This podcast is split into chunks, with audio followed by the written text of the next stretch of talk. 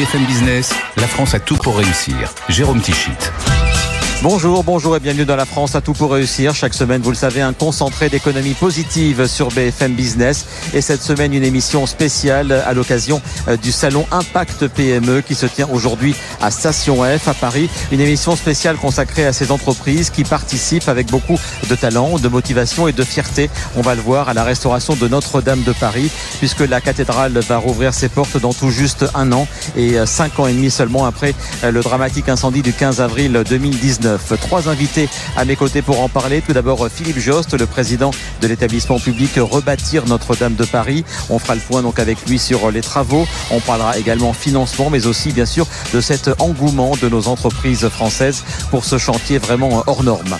Et parmi les entreprises retenues, eh il y a la société Asselin, basée dans les Deux-Sèvres, et dont le président François Asselin est avec nous, avec trois autres entreprises, Le Bras Frère, Cruard Charpente et MDB Métier du Bois.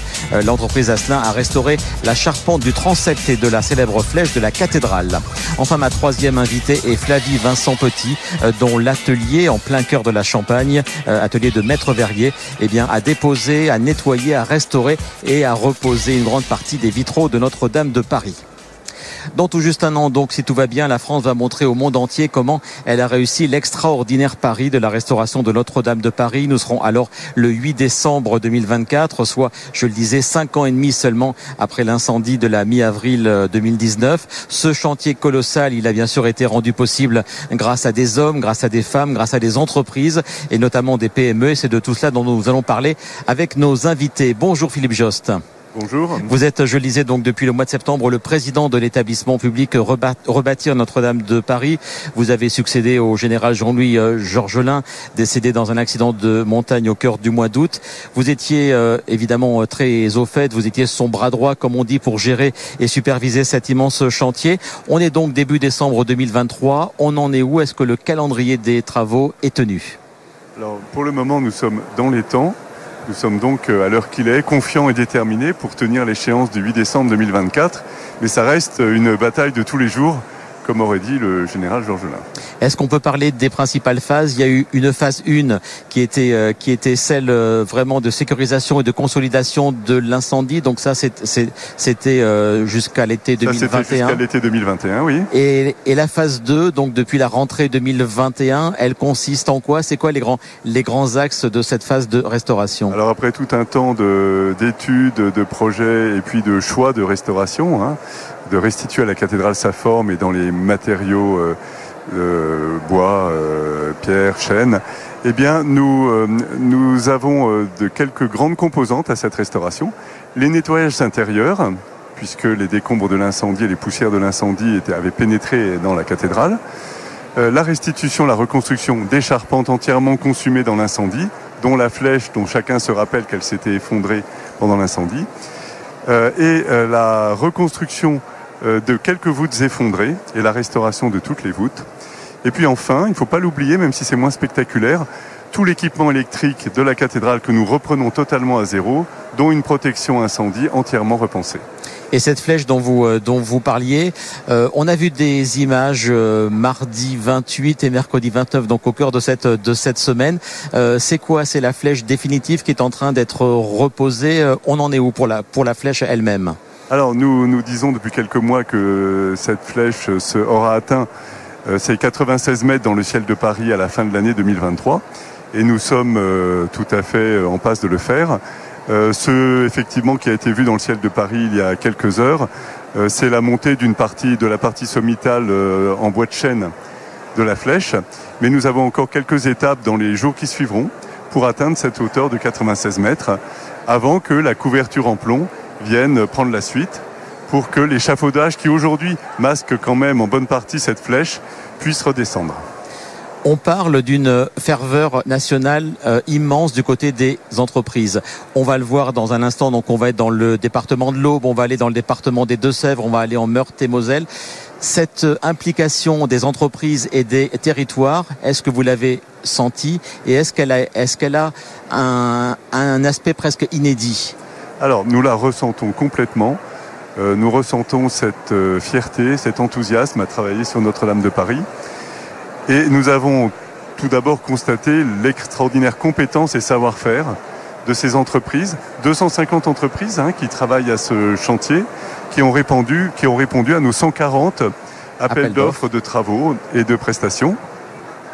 Donc des savoir-faire, des compétences, un enthousiasme, une fierté, une entraide, une union, un état d'esprit pour relever Notre-Dame de Paris. Et ce qui veut dire que les savoir-faire, on pensait peut-être qu'ils n'existaient plus pour certains, ils étaient tous là en fait encore. Peut-être qu'il fallait, c'est peut-être ça qui les a réveillés pour certaines filières.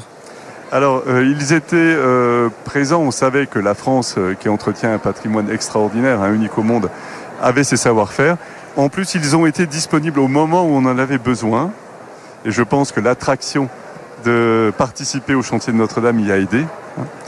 Et euh, ces entreprises et ces savoir-faire, eh euh, c'est important de le dire aujourd'hui, ce sont des PME ou des TPE ou des entreprises unipersonnelles, même parfois, qui soit seules, soit en groupement, euh, ont répondu, ont répondu présent et nous permettent d'avancer et je l'espère bien de réussir ce fameux fabuleux défi. La transition, elle se fait tout naturellement avec vous, François Asselin. Bonjour, rebonjour. Vous avez été un, des fils rouges de cette journée spéciale ici Impact PME. Mais ce n'est pas le président de la CPME que je reçois, mais plutôt le président de l'entreprise euh, Asselin, qui fait partie d'un groupement dont parlait euh, Philippe Jost. Et vous avez donc en charge, euh, via ce groupement, la restauration de la charpente du transept et de et de la flèche, bien sûr. Bien sûr, oui. Ben en fait, lorsque on a tous constaté la disparition de la flèche et de l'ensemble de la charpente.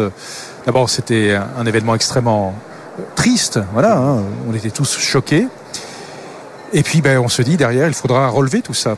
Et ce qui était très important, et ça, faut pas l'oublier, c'est que euh, l'État à l'époque aurait très bien pu choisir de massifier la commande et de dire écoutez voilà on fait un lot global et on passe ce qu'on appelle en entreprise générale et après l'entreprise générale de trouver ses sous-traitants il y a eu un choix qui était porté par, euh, à l'époque, l'exécutif, par la présidence, de dire, eh bien non, à l'appui du général Georgelin et de l'établissement public qui s'est créé à l'époque, hein, eh bien non, euh, on va faire ce qu'on appelle de l'allotissement. Hein, à savoir, eh bien, il faut que les entreprises qui ont encore ces savoir-faire puissent accéder à la commande publique. Alors, ce qui s'est passé, c'est lorsque nous, on a vu l'ampleur quand même hein, de ces lots, on s'est dit, ben, on peut pas y aller tout seul j'y serais allé tout seul, moi, avec mon entreprise, quand bien même on est bien structuré. Il fallait que je fasse, je laisse tomber tous mes autres clients pendant deux ans. Donc, euh, ça n'aurait pas été raisonnable. Et puis, en plus, entre nous, notre-Dame, ça se partage. et donc, donc, nous nous sommes mis à, voilà, ça, on s'est mis à d'autres entreprises. Voilà, on s'est mis à trois, enfin quatre confrères. Hein. Alors c'est rigolo d'ailleurs parce que vous avez, vous avez une, le bras frère qui est en, région Grand Est. Vous en avez Meurthe et Moselle, voilà. Meurthe et Moselle. Vous avez euh, euh, Métier du Bois qui est en, région Normandie. Oui. Vous avez Cruard qui est en région Pays de Loire et puis Asselin qui est en Nouvelle-Aquitaine. Si bien que ça fait quelque part un petit peu l'équipe de France des PME pour euh, reconstruire la, flèche de Notre-Dame. Et ça fonctionne très bien. Mais pour mieux travailler ensemble, vous avez, je crois, un atelier commun qui est en Meurthe-et-Moselle. Hein, oui, oui, parce que dès le départ, nous sommes dit, si jamais chaque entreprise prend un morceau de la flèche et qu'on essaye de tout rassembler, on risque de faire des bêtises en termes techniques. Et ce qui a été décidé, ce qui n'était pas simple quand même, parce qu'il ne faut pas oublier que dans la vie de tous les jours, en dehors de Notre-Dame, nous sommes concurrents et on ne fait pas de cadeaux. Eh bien, pour que ça fonctionne, on s'est mis d'accord sur une charte qui disait la chose suivante. Trois choses. Premièrement, on s'interdit de se débaucher les gars d'une entreprise à une autre, parce que la main-d'œuvre est rare, hein, surtout les talents. Hein. Puis deuxièmement, on s'est dit, euh, quand on communique, on communique au nom des quatre entreprises et pas plus une entreprise qu'une autre. Et puis troisièmement, eh bien, on va faire travailler tous nos compagnons ensemble sur le même ouvrage. Et c'est pour ça qu'il a fallu trouver un atelier commun en, en Meurthe et Moselle pour que les compagnons de chaque entreprise eh bien, travaillent ensemble. Alors là, j'avais quand même une petite crainte parce que je me suis dit, bon, euh, euh, comment ça va se passer? Eh bien, ça s'est merveilleusement passé. Parce que vous savez, quand on est passionné par son métier, eh bien, c'est le métier qui parle. Et là, vous avez, il n'y a plus d'entreprise, il n'y a plus de concurrence, il y a simplement un objectif, il faut bien travailler et dans les temps qui nous sont impartis. Euh, vous êtes, je crois, une entreprise de 130 salariés. Est-ce que ça a eu un impact sur vos effectifs? Est-ce qu'il a fallu embaucher? Est-ce que ça a eu un impact aussi sur votre chiffre d'affaires? Alors, il y a une chose quand même qui est extraordinaire à travers Notre-Dame, j'aimerais bien retrouver ça ailleurs, c'est que c'est un aspirateur à talent. Au moment où on a décroché cette affaire, ça faisait, je sais pas, trois ans que je ne recevais plus un seul CV de charpentier. Eh bien, nous nous sommes mis à recevoir des CV de charpentier. Si bien que pour la phase d'exécution, on n'a pas été trop inquiet en termes d'effectifs, puisque des talents, en plus des, de ceux qu'on avait déjà dans l'entreprise, ont frappé à la porte de nos entreprises respectives. Donc ça, c'était formidable. Euh, mais dans la vie de téléjour, je peux vous dire qu'on a toujours la même difficulté euh, de recruter. Voilà. Donc ça, c'est voilà, c'est c'est pas terminé. Et ça m'amène à la thématique de l'emploi avec vous, euh, Flavie euh, Vincent Petit. Bonjour, vous êtes la, la présidente de la manufacture Vincent Petit que vous avez créée avec euh, votre mari Emmanuel en 2012. Avant de voir un peu ce que vous avez fait pour ce vaste chantier, euh, l'impact sur l'emploi. Vous, vous êtes une entreprise de combien de personnes? Est-ce que les effectifs ont bougé pendant la restauration? Et quel impact sur l'emploi chez vous?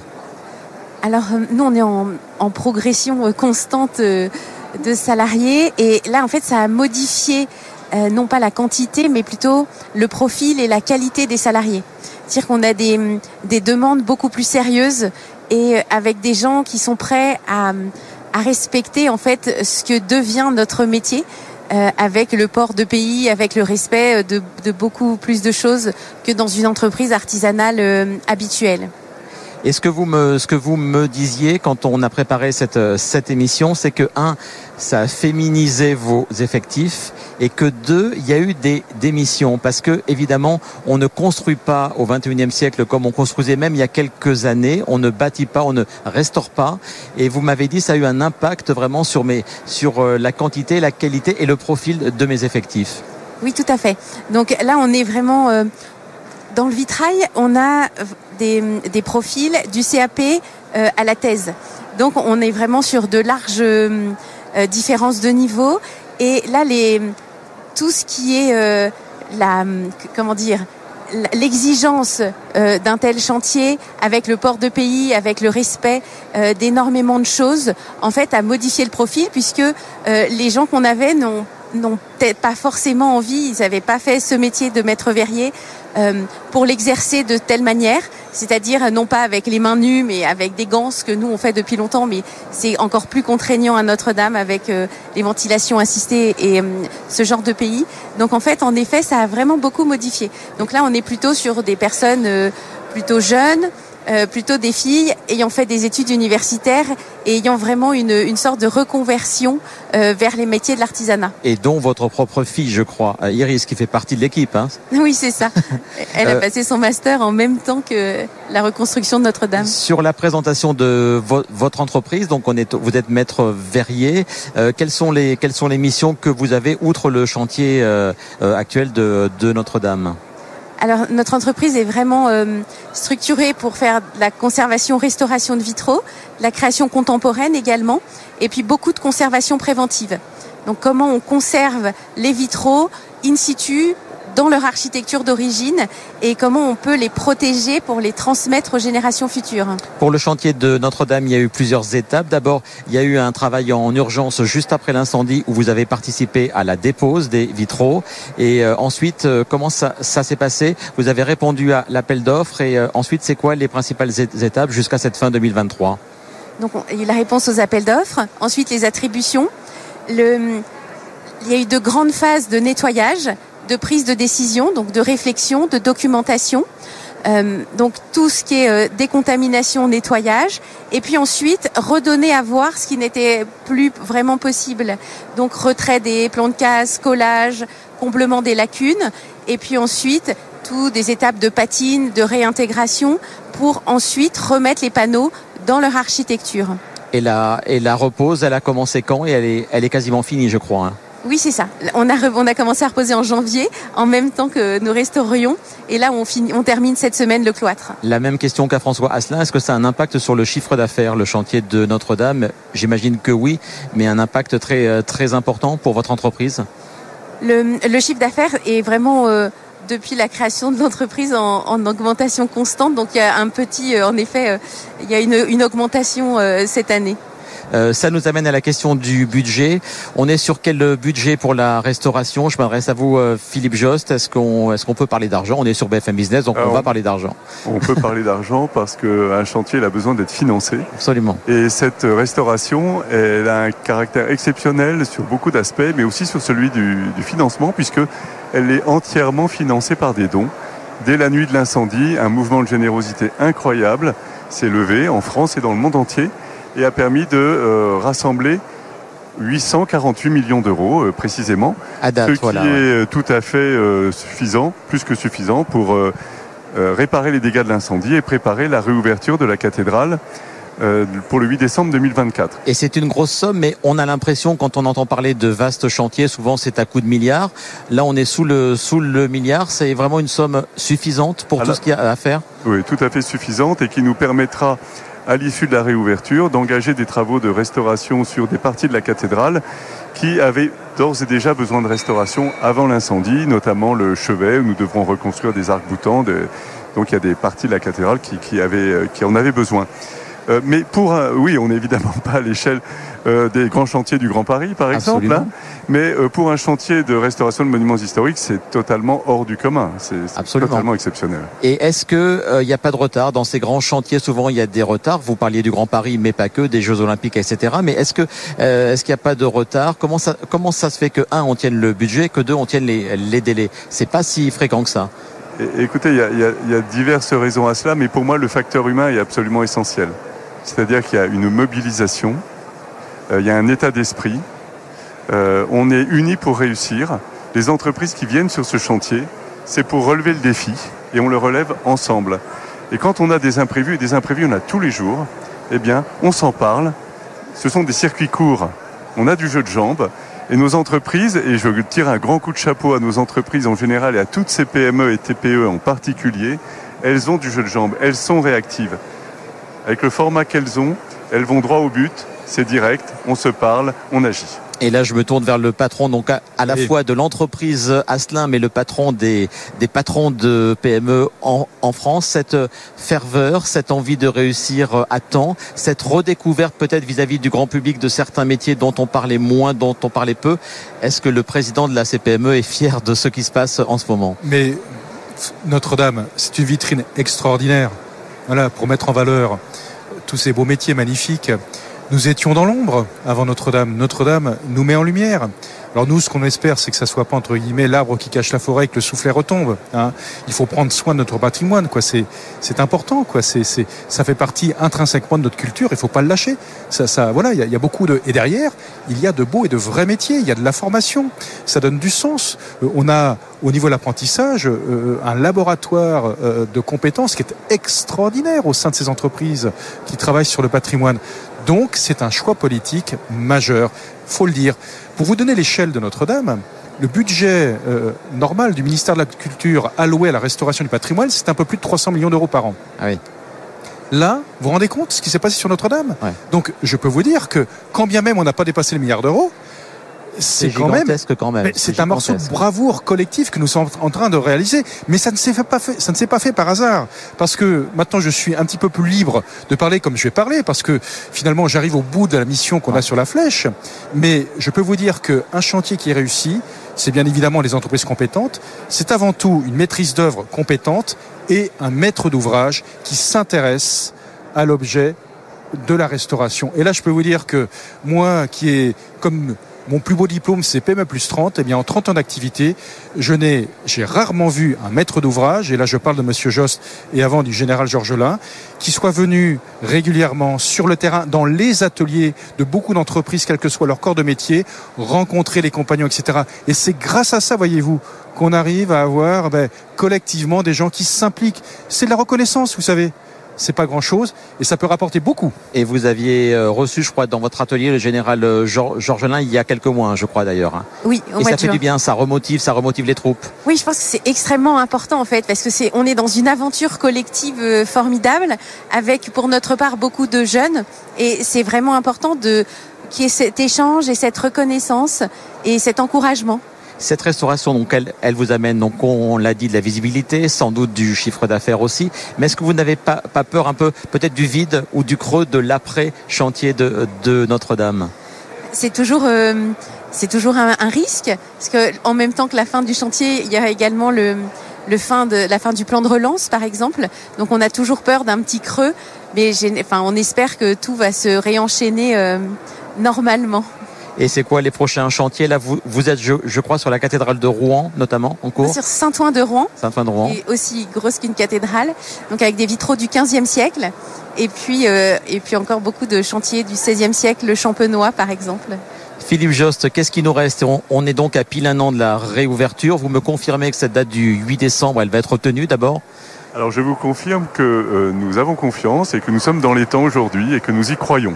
Alors qu'est-ce qui reste à faire maintenant là? C'est quoi les principales étapes? On voit que visuellement les choses changent. On a vu la flèche qui, qui revient dans le ciel de Paris depuis la fin du mois de novembre. C'est quoi maintenant les, les, prochaines grandes étapes? Eh bien le temps des charpentiers euh, est en train de s'achever. Hein de manière tout à fait euh, magnifique. Et merci infiniment aux entreprises de charpente qui nous ont restitué ces chefs-d'œuvre que sont les charpentes de la flèche et les charpentes de la nef, du cœur et des bras du transept. Donc nous passons maintenant au temps des couvreurs. Ces charpentes sont faites pour être couvertes mhm. de tables de plomb et d'ornements en plomb qui sont des, vraies, des véritables œuvres d'art hein, qui donnent toute, toute sa grâce à, notre, à la cette cathédrale. Et puis, euh, nous avons, un, comme je le disais, un temps moins spectaculaire, mais essentiel à l'utilisation de la cathédrale. C'est le temps de l'équipement électrique de la cathédrale. Ça a commencé l'été dernier et ça va beaucoup nous occuper jusqu'à l'été prochain. La cathédrale, il y a des tranchées ouvertes partout pour faire passer des réseaux. Et puis, dans le dernier semestre 2024, nous aurons le temps des en quelque sorte des finitions. Et puis pour terminer de l'installation du mobilier liturgique qui a été choisi par l'archevêque de Paris en juin dernier et qui sera installé donc dans le courant de l'automne 2024, euh, juste à temps pour la réouverture. Un mot du label Notre-Dame de Paris vers la réouverture qui a été lancé au mois d'octobre. On entre aussi dans la phase de la communication et de montrer que les choses avancent. Donc il y a, il y a de nombreuses expositions, événements, événements culturels. Euh, c'est important maintenant de montrer que l'on est prêt et, et de le communiquer. Alors je dois dire que depuis le début de ce chantier, nous, nous communiquons beaucoup à deux titres. D'abord parce que euh, le monde entier, et en France en particulier, mais dans le monde entier, s'intéresse à l'avancement de ce chantier. Il y a une demande qu'il faut satisfaire, elle est légitime. Hein. Et d'autre part, euh, nous voulons faire connaître ces fabuleux métiers et savoir-faire du patrimoine dont vous avez parlé, euh, François. Nous voulons les faire connaître. Et donc nous communiquons justement pour mettre en valeur et donner aux jeunes l'envie de rejoindre ces métiers. Ces métiers qui rendent heureux. Et je peux en témoigner car je vois des hommes et des femmes heureux sur le chantier. Et alors ce label, il correspond au fait que dans cette année de la réouverture, beaucoup d'expositions, il y a un tas, beaucoup d'initiatives. En ce moment, une belle exposition au Louvre sur les trésors de Notre-Dame, bientôt une exposition au Mobilier National, une exposition en cours au Palais de Chaillot, et puis beaucoup d'autres dans beaucoup de domaines. Donc on a regroupé ça dans un label qui, qui nous fédère pour parler de Notre-Dame et faire connaître tout ce qui s'y passe et tout ce qui se prépare en vue de cette réouverture dans quelques mois. Est-ce qu'il vous manque encore un petit peu d'argent? Est-ce qu'il y a des appels aux dons qui peuvent être lancés ou euh, maintenant tout est à, peu près bouclé côté budget? Nous continuons de recevoir des dons et c'est bienvenu puisque nous avons des travaux de restauration pour parachever la restauration de ce monument qui, comme je le disais, a, des parties non touchées par l'incendie, mais euh, néanmoins dégradées par le temps. Donc bien sûr, nous acceptons les dons que nous recevons.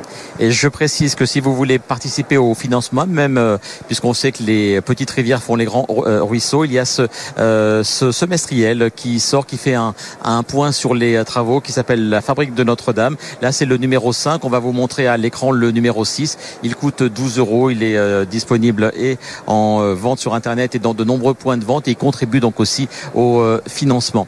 pour terminer, je vais m'adresser à tous les deux en tant que chef d'entreprise. Je commence avec vous, euh, Flavie Vincent Petit. Qu'est-ce que vous retiendrez de cette extraordinaire euh, épopée euh, de la restauration de Notre-Dame? Tout a commencé par les larmes, les pleurs, la, la désolation de ce 15 avril 2019. Et quel retournement en a fait la France depuis? C'est vraiment l'élan collectif. le fait de travailler avec ses confrères qui sont habituellement des concurrents et de tous œuvrer dans le même sens pour le bien commun et, euh, et aussi le, le, fait que Notre-Dame euh, montre un chantier assez exemplaire qui a des répercussions finalement dans les habitudes et dans les gestes quotidiens euh, sur l'ensemble des chantiers. Merci beaucoup pour ce mot de fin. François Asselin, la même chose. Oh, on, est dans, on est dans la France à tout pour réussir. Est-ce ah que c'est un beau slogan pour ce chantier ah, bah, Je trouve que c'est un slogan qui colle parfaitement à Notre-Dame. L'aventure humaine est fantastique et, et, vous savez dans le pays, hein, on entend souvent les gens râler, mais il y a des choses qui fonctionnent bien. eh bien Notre-Dame serait un chantier qui a très bien fonctionné.